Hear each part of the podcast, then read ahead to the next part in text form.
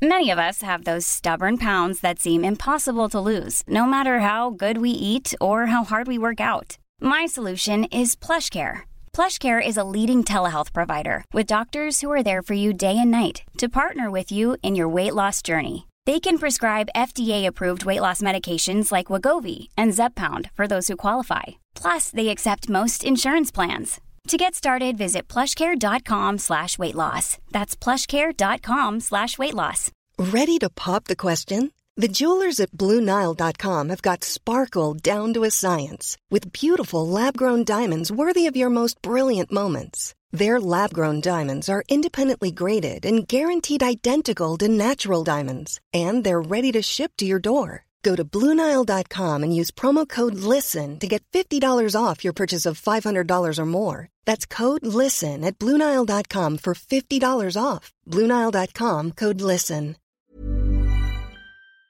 11 to 1 on LMFM. With the Gilmore's Mercedes Benz Kings Court, our service parts and DOE centre are fully open and our car and van sales teams are available for online or phone inquiries. See gilmores.ie or 042. Now, we've heard of the concept of men's shed, which has been a huge success here in Ireland and in countries around the world. But I bet you hadn't heard of a woman's shed.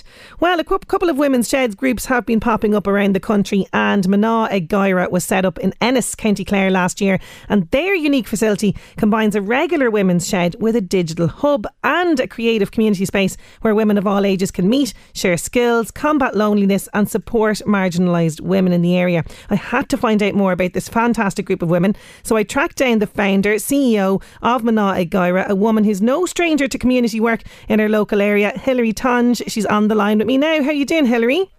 Good morning, Sinead. Great. A very sunny County Clare. Oh, delighted. It's, there's a little bit of sun here as well, which is fantastic. Now, I have seen a few articles about your group and others like yours popping up around the country, and I had to find out more. Tell me, how did Mná ag Gáire come about initially? Well, initially, um, it was at the beginning of the pandemic when it became obvious that nursing homes had no PPE. If you remember that, mm-hmm. it was a bit of a crisis. So I put out a call on local radio and asked if um, anyone needed any help, and I was very surprised by the amount of nurses that were ringing saying they needed scrubs, etc. So I put out a call for women in Clare to come and help, and we had about 50 women who answered the call and produced over 400 scrubs, thousands of face masks, hand sanitizer, shields, etc. And so they were working away, and some of them were very isolated. They were in parts of County Clare that were, you know, quite a distance away from towns, etc. Mm-hmm. And we decided then that all these women needed to come together again for another project, and that's how Mná ag Gáire started. I love this. So this was very much in response to the lockdown crisis for the PPE, and yeah, absolutely, and that was great. Yeah, and I, I love that. That's kind of where it came from. Now I love the name, Women Laughing. this is fantastic. This is immediately a, a, a, group that I want to be a part of. Uh, Claire, tell me about, or Hillary, tell me about the, the name. Well, the name was um, actually the, one of our members came up with the name. And the other thing we want, no matter what, we want this to be a fun place to come to. And that was the whole idea of Mná ag It will be a fun place to come to, and everybody, every woman is welcome. That's great. And, and you know, COVID has made the group, uh, you know, getting the group up and running quite tricky. But tell me, what exactly are you offering women in the local area there? Well, COVID has made it difficult, all right. But the other thing that COVID did, can I just say, is highlighted a lot of um, need in the mm. community. And that and that's where it came from. And I think COVID probably helped in a lot of ways because it did show us there was a lot of women that needed a space to come to, a permanent space. So at the moment we have a permanent premises and it's for all women, regardless of their background. And we have a unique concept because it combines a women's shed with a digital lifelong learning hub as well. And it empowers women to acquire new skills because, as you know, um, COVID also showed us that we have to be very digitally aware now. Yes. Yes, this is it. You know, you know technology is everywhere. You, you know, you have absolutely. to kind of keep up with it, and it's very difficult. Yeah, yeah. yeah. It is, yeah. So we've been very lucky, actually. We got funding from Clare County Council and from RTE Comic Relief, and that um, provided us with enough money to buy laptops, computers, and uh, monitors and all the things needed to um, build a digital hub in the premises. And I know that you've had feedback from, from women, you know, that might not have ever really needed to use kind of technology in, in ways before. Tell me about the lady that had to upload uh, or access yes. pay slips. Yes, she was working in the cleaning industry for about 30 years and had used the post for sending her um, pay slips, etc. And then the her employer decided that everything had to go online. Mm. And that's when she realised she just didn't know how. Very simple things, but it's the basic skills that every woman should have now. And that's, you know, um, printing and sending emails, just the things we take for granted. Yeah. Yeah, and other um, people might not have been using them before. And as you say, yeah, I can totally relate to that lady as well because ours went through a similar system here as well. And it does take a uh-huh. while to, to get your head around it. Um, now, you mentioned the funding, and I know you received uh, the, the funding as well to have a, a kitchen cooking area at the premises as well for women who might need it. Yes, yes, we have um, access to a kitchen for all the women, and particularly women who are in direct provision or homeless accommodation or shelters, and they have access to cooking and washing facilities. And we noticed that during COVID as well, because um, I was talking to one young woman who was living in a hotel, and it never occurred to me um, that she had no access to cooking a decent meal for herself. Oh my God! And we don't realise these things, yes. you know. So um, I'm going to offer that kitchen to anyone who wants to cook a meal, and there are families in sheltered accommodation as well, um, and they can come and cook them a nice family meal in in a nice, comfortable, a nice, clean comfortable, place. Yes, exactly. That is that is incredible, and and you know the men's shed, as I mentioned, that was very much set up to combat loneliness in in communities. This is very much part of your ethos as well, isn't it? Absolutely, yes. And, to combat and mental health is very yeah. important as well. I mean, you know, being isolated that for this length of time has has helped nobody. Um, and it's great to be able to say, well, I can go down to Mná ag Gáire now, have a cup of coffee, have a chat, do a bit of knitting, do a bit of painting, whatever, um, and meet other women. Yeah, and come together. And I love that it's including women of all ages, all backgrounds coming together. It's very much about building each other up, supporting each other, which is so, so important. Um, and on this, you have a really nice thing that you do on a Friday on your social media. It's called Show Off Friday. Tell me about this.